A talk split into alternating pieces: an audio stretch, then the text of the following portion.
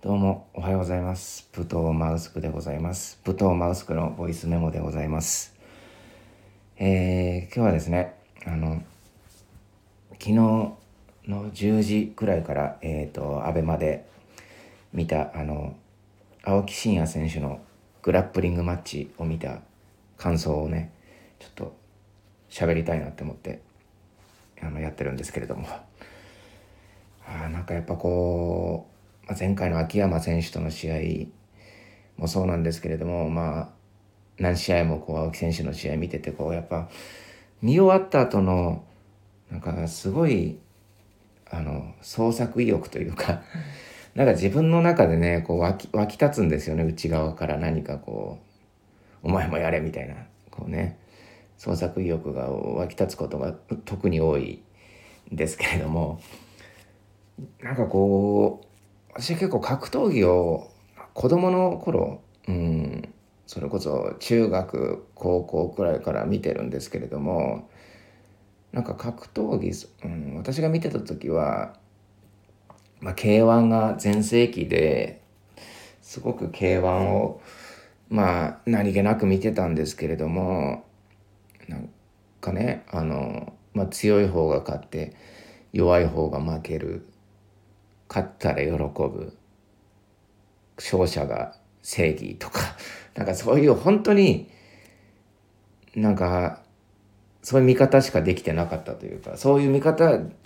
以外もできたはずなんですけれども、なんか周りの人がそうやって見るじゃないですか、やっぱこう格闘技って、でも私はなんかそういう見方ってそんな得意じゃないというか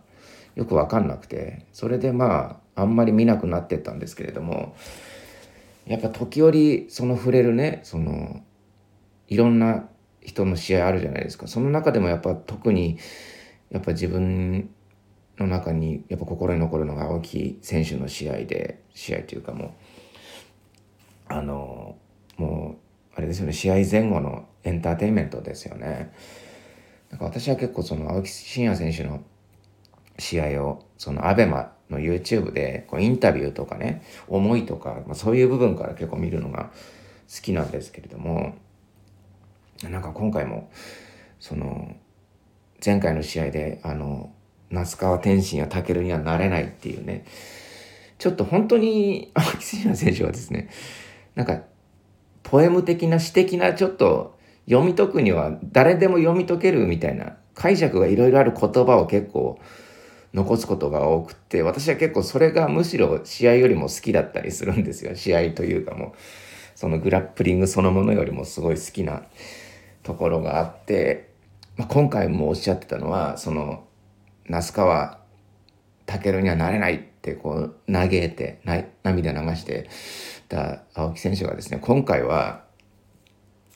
した言葉が中年のおじさんの希望になる覚悟を決めるっていう言葉を残してたんですよ。いや、これがまたすごいなんか面白くて、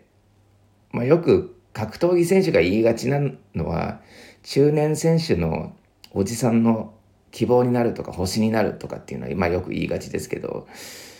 その覚悟を決めるってところにまたこう余韻を残すところがすごい面白いなって思って聞いてて、なんかそれをなんか試合見ててなんかこう妙にこう腑に落ちたというか、ところがあって、なんかすごいこんなのだってね若者にはできない試合でしたよ。あれはすごいね面白い、できないでしょって思って、やっぱね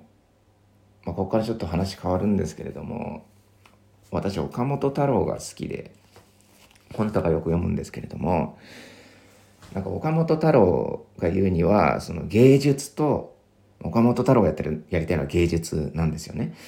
でその芸術と芸事で、この芸事って言葉は青木選手がよく使う言葉なんですよね。俺のやってるのは芸事なんだと、格闘技で芸事やってんだというふうに言われるんですけれども、その芸術と芸事って実はすごい対照的な性格してて、芸術の、根本というか、核っていうのは革命的であること、世の中にあるものを否定し続けて作り続けられるものとか、ピカソ、ゴッホとか、これ歴史がありますけれども、そういうものは常に歴史を否定してきたんだと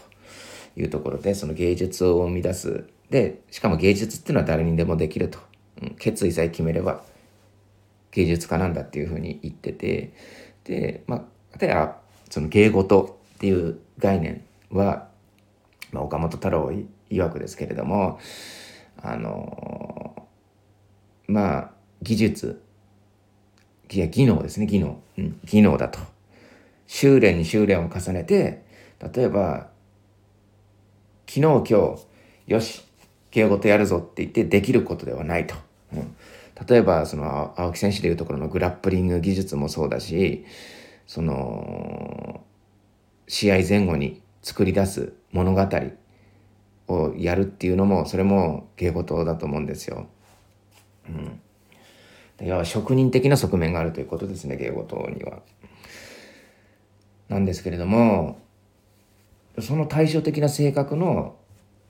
芸術と芸事のはずなのに、青木選手からはやっぱ芸術的に食らうというか、芸術だって思う瞬間がすごいあるんですよね、私には。特に今回で象徴的なのが、あれですよね、判定を言い渡される時だったんですけれども、もう普通に格闘技として見たら、相手方選手のルオトロ選手の方が、圧倒してましたし、おそらくグラップリングの試合も何回か見たことあるんですけれども、バック取ったら何点とかあるんですよね。あればパスガードしたら何点とかっていう観点から見ると、もうそういう目で見たらロートロ選手のも圧勝ですよね。なんですけど、やっぱね、青木選手のあれですよね、勝ったかのような喜びようというか、笑顔、勝ったでもないんですけれども、笑顔だったんですよね。やったぞっていう感じはすごい受けたんですよ。片やルオトロ選手の苦悶の表情というか、決めきれなかったっていう感情を、やっぱ絵で見たときに、これどっちが勝者でどっちが敗者なんだみたいなところの面白さが、ちょっとルネ・マグリット的だなとも思ったし、すごいシュールな絵じゃないですか、言ったら。だからそういう面白さというか、やっぱ絵画的な楽しみ方もできるんだって今回思ったんですよね。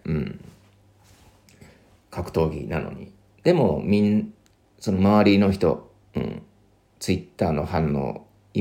もそうだし、過去の私が初めて格闘技に触れた時のもそうなんですけど、サトシとやってくれとか、どっちが強いか見たいとかね。そういう見方の人がめちゃめちゃ多いじゃないですか。すごい多いなって感じるんですね。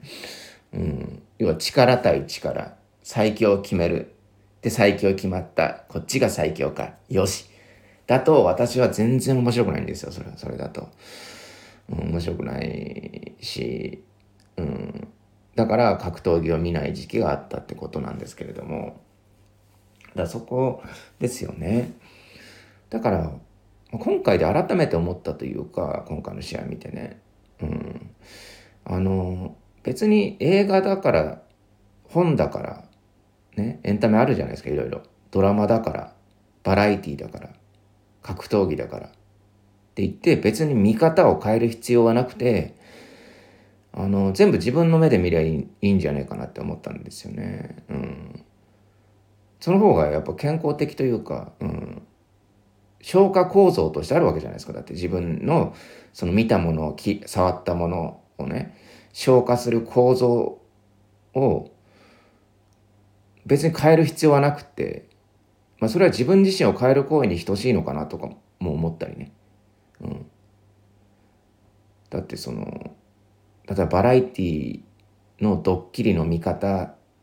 はそういう見方すんのに、なんで格闘技だけは力と力のそういうサトシとやって的な見方をするのかっていうところですよね。そこでブレてるんですよね、自分が。だから見る方も問われるんですよ、そういうやっぱエンタメって。見る方も問われるし、見る方も作れるし、って思ったっすね、やっぱ。だから別にそうなんです。知らなくたってグラップリングが見れるし、やっぱ知ってた方がね、ある程度ルールは知ってた方が楽しいけれども、まあ、最低限知って自分なりに見方を作ることもできると思うんですよね。それはエンターテインメントだからそうだと思うんですけれども、で私がすごいサウナが好きでよく行くんですけれども、サウナだって私がサウナを始めた時って整うって概念なんかなかったから、自分なりに、ね、見よう見まねで勝手にやって、じゃあ自分は例えば当時だとすごい発汗させて肌の潤いを取り戻すみたいな、自分の新陳代謝を取り戻してね、健康的になろうっていうふうに思って始めたんですけれども、それでもちろん改善したし体質がね、それで良くなったんですよ。でそれは自分のやり方だったし、サウナとの向き合い方だったんですけれども、それをね、